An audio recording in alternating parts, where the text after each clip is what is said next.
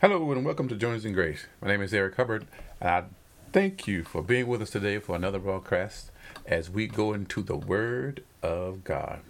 There are a couple ways that you can reach out to us. First, by mail at PastorEric at Post Office Box 4473, Marietta, Georgia 30061. Or you can email us at PastorEric523 at gmail.com. That's PastorEric523 at gmail.com. And today we're going to continue a series we've been on for the last few messages. It is Back to Basics, Back to Basics. And the reason why we're coming down this line is, again, in the times that we live in and where we are today, we must be established in the present truth. And that present truth is that Jesus Christ is our righteousness. And even to make it even simpler is the fact that Jesus should be and must be the center of our worship. He must be the focus of our prayers. He must be the Holy Spirit, which is put in us, is our guide, our keeper, our comforter, rather. And he is the one that God has sent and dwell within us. But the Holy Spirit always sends us back to Jesus. Jesus said when he said, "I'm going away." And this is in John 16, he said, "But I'm going to send you back another comforter." And when he comes, and he is the one that's going to dwell in you. He said he's going to speak whatever he hears. As Jesus said he did. He said, I'm not speaking of myself. I've heard of the Father. This is what I speak. And again, in our culture, in the culture that we are in today, so many desire, I believe that this culture, which is, I call it the culture of self. As you know, I think the 80s were known as the me generation, where everybody wanted to get rich. Everybody wanted to, it was money, money, money, money, money. And it seems to be the same today.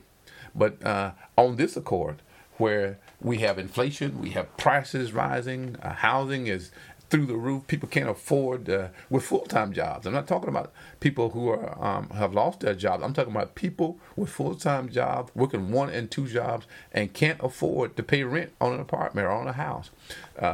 Many families have to decide and choose: am I going to pay rent this month? Am I going to pay my water bill or gas bill, or am I going to feed the kids? Are we going to? And this is husband and wife. It's just single moms, it's single dads, it's just retirees.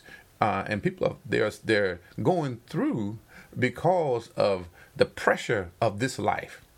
But I want to tell you, Jesus is the answer for everything that we face in this life. Christ has an answer for us. He has a solution. He is a God that cares for us. Jesus said when he began to speak to those, when they were talking about how they're talking about relationship with God. He said, we don't have a God that if you ask, but he said, if you being God or you being a father, if your son came to you and said, Lord, I'm hungry. He said, would you give me is there some bread? Is there a loaf of bread? Is there something? You know, today we said, give me a PBJ. He said, you wouldn't give him a stone. If you said, Mom, Dad, is there any meat in the refrigerator? He said, would you give him a serpent? He said, would you do these things? Any of these things would you do? And you being earthly, you think that you are a better father, a better carer of your children than our Father which is in heaven? No, no, no, and double no. Because we know as believers and those who don't even know God, and I believe that many of them know that, you know what? If God doesn't help me, I have no help. I have no hope. But there are others outside of the body where people, I think, of sources of the enemy, who have given a bad report on God. They have a wrong impression of God, that God is out to get them. Even believers have this, that, you know, the reason I'm going through, the reason I'm unemployed, the reason I'm, why I'm sick is God trying to teach you something. He's trying to teach me something through this. No, Satan's trying to kill you. He's trying to rob you of your faith. Because faith without works is dead. You know, the Bible says over in Hebrews, it says without faith, it's impossible to please God. We must use our faith in the kingdom. It is our method of exchange in the heavens. Because again, it says faith without works is dead. Without faith, it is impossible to please God. So God is saying, give me your faith. Trust in me. And let me go. I'm a little ahead of myself, but let's go over to, I believe it's John, St. John 6:28. And when they begin to talk to Jesus, this is St. John again, and we're talking about our subject, and we're talking on these last few lessons, about going back to basics. And the basics of the gospel is focus and faith on Jesus Christ and who he is and what he's done, what he's already accomplished. The Bible says that when we're talking about our salvation, it says we are saved by grace through faith, and that not of ourselves. It's the gift of God. And that grace which God has given us, and as I've said on several occasions, grace is Jesus. Grace is, yes, we should speak Christ over our food. Yes, we should speak Christ over our lives. We should speak, but he is the grace. He is the undeserved, unearned favor that God gave to man, to all men. Whether you are saved, whether you are a sinner, whether you are in prison today, whether you're an addict on the street, wherever you are, the grace of God is available for you right now. It only requires that you believe. And when Jesus walked the earth and they saw the mighty miracles that he did, from healing the sick to raising the dead, from the mighty things that he did, they said, man, this man is doing all these mighty things. And in John 6:28, it says, they said to him, what shall we do that we might work the works of God? We see you doing these things. We want to imitate what you're doing. What's your secret? What are you doing, Jesus? What have you done that God has, because men can't do what you do. And see, I believe in these days, in these last days, that's going to be what I say a differentiator. What I mean by that is it makes the difference. It's the difference between a plus and a minus. In other words, what adds to your life and what takes away from your life. All of us can see, we have to have that discernment, being able to say, you know what, this person is taken away from me. Every time they come around, we always had those friends that, they came around and the only thing they did was take. Can I borrow? Can I have? Can I borrow? Can I have? And they never brought you anything. Matter of fact, whatever they borrowed or whatever they took, they never returned it. They were minuses. God bless them, but that's the fact. They never had anything to contribute. But then on the other hand, you ever have people come to your house and you say, what can I bring? Oh, don't come. We just celebrate today. You just bring yourself, bring a smile and bring joy. And they come with food, they come with drinks, they come with they bring the music, they bring everything. They just overwhelm you with what they bring because they are givers. And that's who God is. God overwhelms with his blessings if we'll just receive him. That's all he's asking. So here in Matthew 29, it says Jesus spoke to them, and he said, this is the work of God, that you believe on him whom he has sent. He said, God wants your faith. Believe in what God has said and what you see with your natural eye. And see, I'm hearing, I'm encountering people, and I know some of you have met others who they hear messages now of, we need to go back to God. We need to get back to holiness. We need to get back to righteousness. Jesus is our righteousness. We are declared the righteousness of God by our faith in Jesus Christ. If you read the book of Genesis from 12th chapter over to 18, it shows how that Abraham was declared righteous, not because of the good things that he did, but because he believed in God. He was declared righteous because of his faith, because he trusted God. He left his home. He left his family. He left his traditions. And as he walked with God, his old ways began to leave him as his faith grew. And he became established. And the Bible says he left the old way, began to leave him. Because the Bible says Abraham would have returned. He and Sarah would have went back to Haran. They would have went back to their father's house if they would have been mindful of it. So in other words, if their mind was full of the past, they went back to where God told them not to go.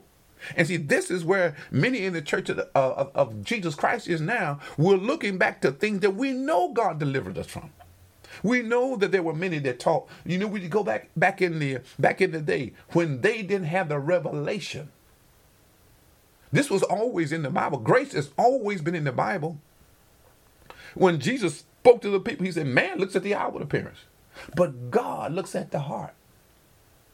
God's not looking at whether you're wearing a pants or a dress. He's not looking at you whether you're wearing an earring in your nose or in your ear. He's looking at your heart. What's your heart condition?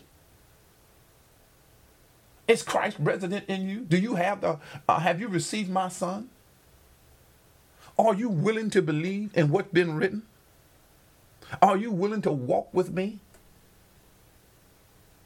Because you can look at two people. Two people can say see the same situation and have two different opinions. You can set a glass full of water before two people, and one will say, you know what, that's half. You know what, they could have brought me a full glass, half full. One person said, man, I'm so glad that they gave me this water. I'm so thirsty. The other person said, you could have filled it up. Look what I didn't get. Another person said, look what I did get. And see, this is where, again, our faith is. We must look to God, because so many are looking now. They have a job and their job is not enough. You know, they have some money, but their money's not enough. They got married and they put all this faith in this man or this woman, and this person is going to complete me. Where in reality, the Bible says in Genesis, these two shall become one flesh. It didn't say these two halves are going to become one. It says these two shall become one. And when your focus is on this man, when your focus is on this marriage and think that this marriage is going to complete you, no, you're supposed to be complete before you come and get it moving into marriage.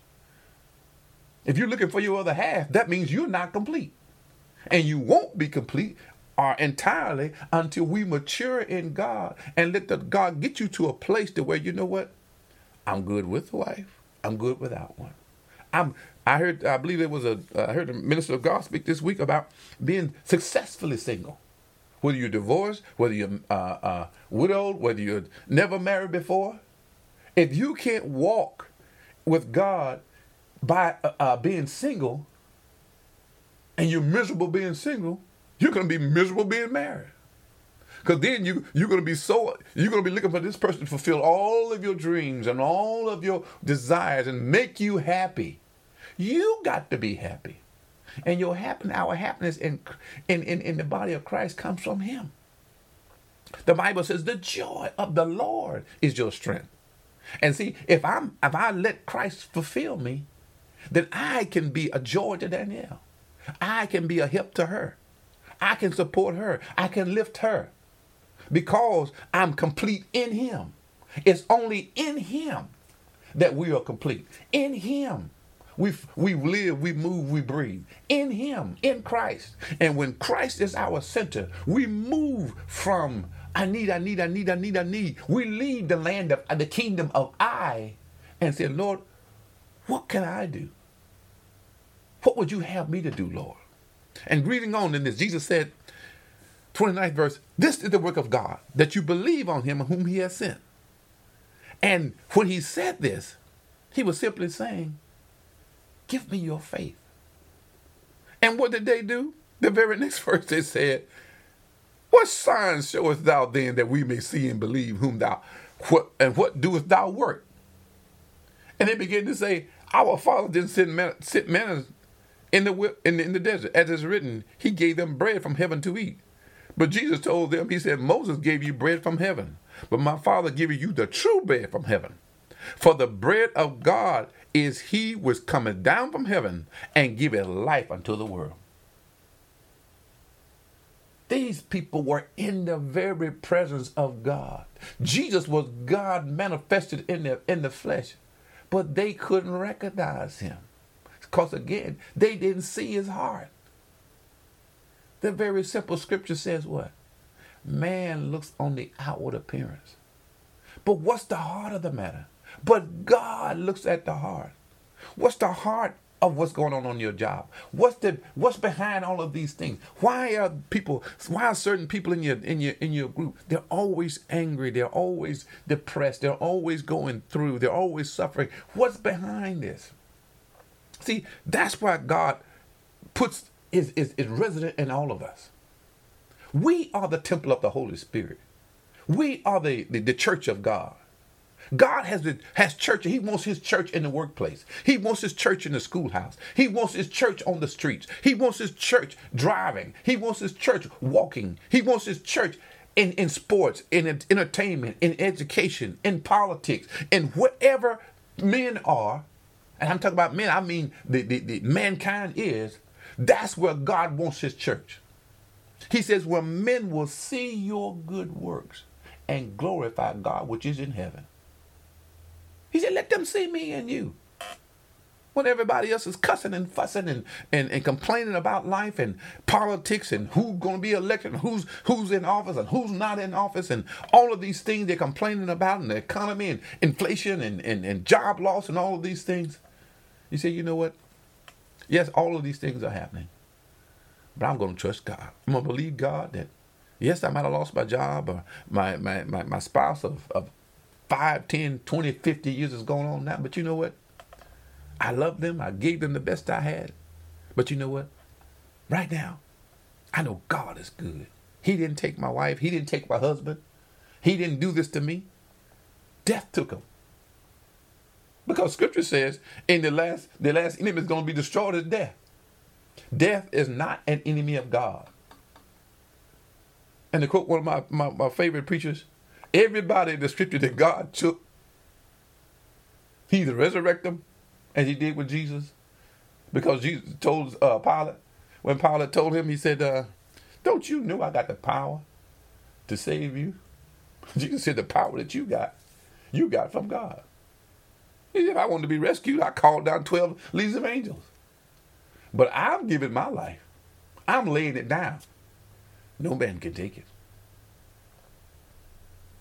But again, as we talk about back to basics, don't let your focus be on getting that outward man adorned. Paul said, let it not be the plaiting of the hair, the wearing of jewelry and of apparel, but let it be the hidden man of the heart. That's the one that's got to be dressed up. Get your soulish man prepared. That's how, as Paul said over book of Romans 12th chapter, verse 1 and 2. I beseech you therefore, brethren, by the mercies of God, that you present your bodies a living sacrifice, holy and acceptable unto God, which is your reasonable service. And then he gives the answer. He says, but be not conformed to this world, but be transformed by the renewing of your mind. How are we transformed? That we may prove what is that good, acceptable, and perfect will of God. We are transformed by the word of God. Just the simple things. But everybody wants, I need a revelation. I want to hear something new. You're not living what you know. Again, the revelation is that we love our brothers and sisters. Jesus, when they came to Jesus, said, Lord, what are the greatest commandments? And he told them about loving the Lord God with all your heart, mind, and soul, and then loving your neighbor as yourself. God's focused on love. I believe when we see him, he's going to be concerned about, how did you love? Did you love well? Did you love that ex-spouse? Don't mean you got to be buddy-buddy with them. But if you got kids, you at least all get along with them at the best of your ability. Now, there are some fools out there that they'll try to kill you if they see you again. Love them from your heart, but love them from across the country, from across the state. Drop that bitterness and say, Lord, I married them on the best judgment that I have. But you know what, God? For my sanity and for the safety of my kids, I'm not going back.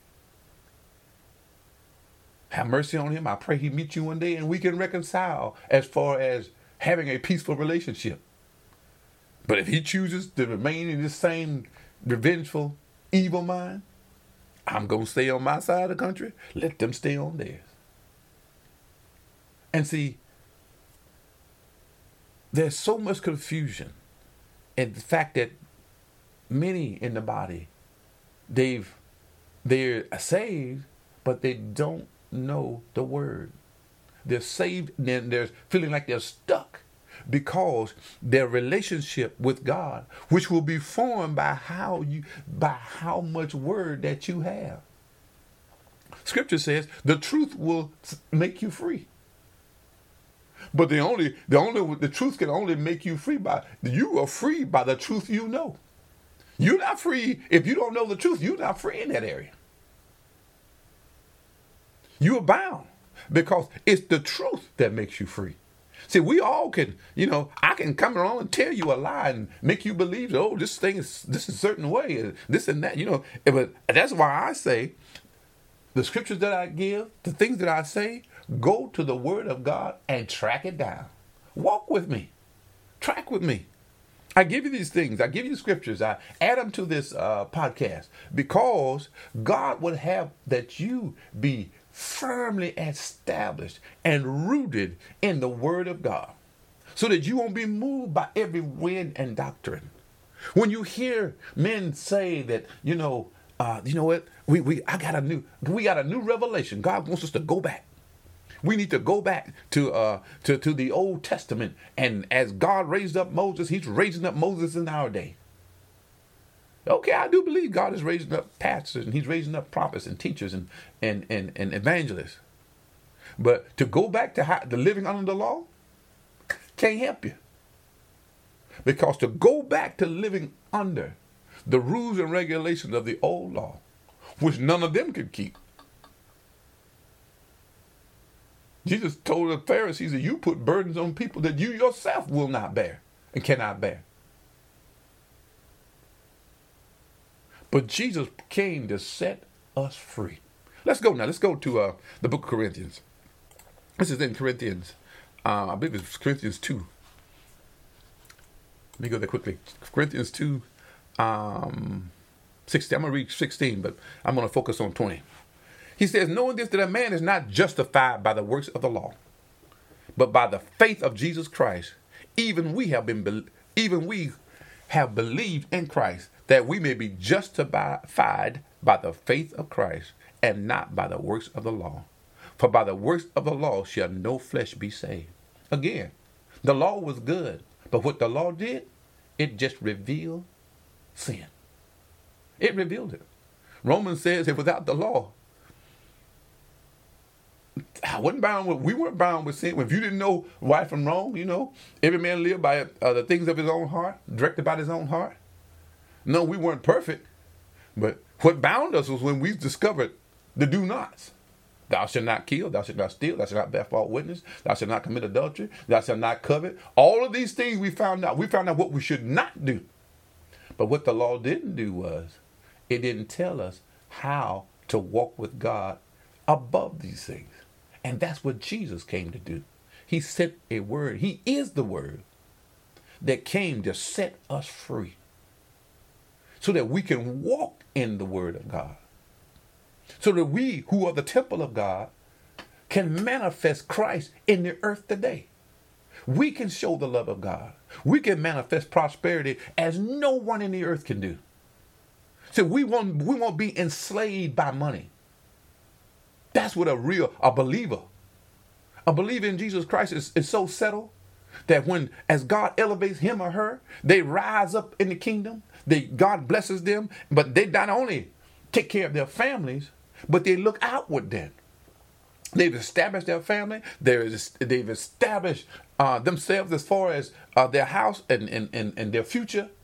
And they look out and say, Lord, what would you have me to do? How can I bless people in your way? What can I do, Lord, to further the gospel?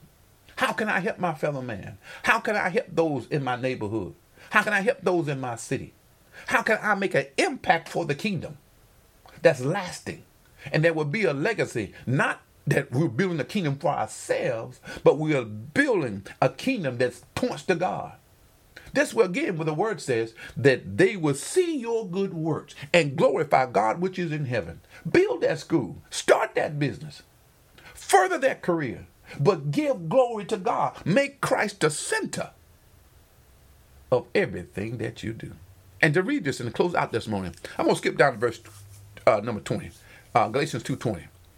Again, I am crucified with Christ. This is Paul speaking. Nevertheless, I live. He says, I'm still living, but Jesus is dead. Yet not I, but Christ lives in me. He is the center in the presence of the Holy Spirit. Christ lives in me. And the life which I now live in the flesh, I live by the faith of the Son of God, who loved me and gave himself for me. He did this because he loves us. He abides in us. The Holy Spirit is waiting on us. The Holy Spirit is unctioning many of us. You who are mature in Christ, you've reached a point where God can use you now. And he's urging you and pushing you. No, he's not going to take you from 0 to 1,000, but he's pushing you out. So that use what I've given you. He's given all of us talents. Some 5, some 2, some 1. Whatever your talent is, put it to use. But you can use it by taking baby steps. Just ease out. It's okay, Lord. This is what I feel you're telling me. This is what I feel you're leading me. Lord, I'm going to do this with your direction. Make it plain. But the 21st verse says this. Paul says, I do not frustrate the grace, the love, the undeserved favor of God. For if the righteousness came by the law, then he says, I'm going to paraphrase. He said, then Christ is dead in vain. Then why did Jesus come? If the only way that I could obtain faith was to keep living by the law, to keep living by those 613 commandments, to live by all the rules and regulations, Jesus came for relationship so that you would personally know him. And to close out today, remember when he met the woman at the well and she asked the question? And Jesus told her, but she was talking about worship. We worship on this mountain. Jesus says, the day coming now is. He said, you're not going to worship in Jerusalem? No, on this mountain. He said, but God, worship is going to be for those who worship God in what?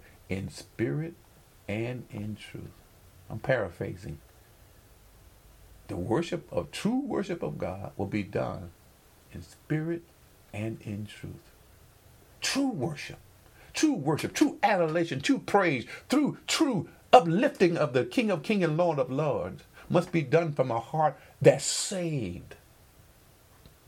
See, unbelievers can praise God and should. The Bible says, let everything that have breath praise the Lord. But true worship comes from those who have relationship with God and they recognize who he is. He came in the presence of his Son and we glorify him, because he is the center of all that we do. I pray you got something out of this today. I pray that you would, and we would all make Jesus the center of our relationship, center of everything that we do, that we consult him through the very Holy Spirit, that he would lead and guide us as he surely desires to do into all truth. Father, we thank you for those who hear us today. We thank you, God, their lives are blessed today. God, miracles, signs, and wonders are working out for them. As they place their lives into your hand, they let you take the wheel and we get in the back seat and let you lead and guide us. And by faith, we walk in the word of God. We pray, Lord, open our eyes that we may see, ears that we may hear, and our hearts that we may perceive what you would have us to do. We pray these things in Jesus' name. Be blessed till we come back again on Journeys in Grace.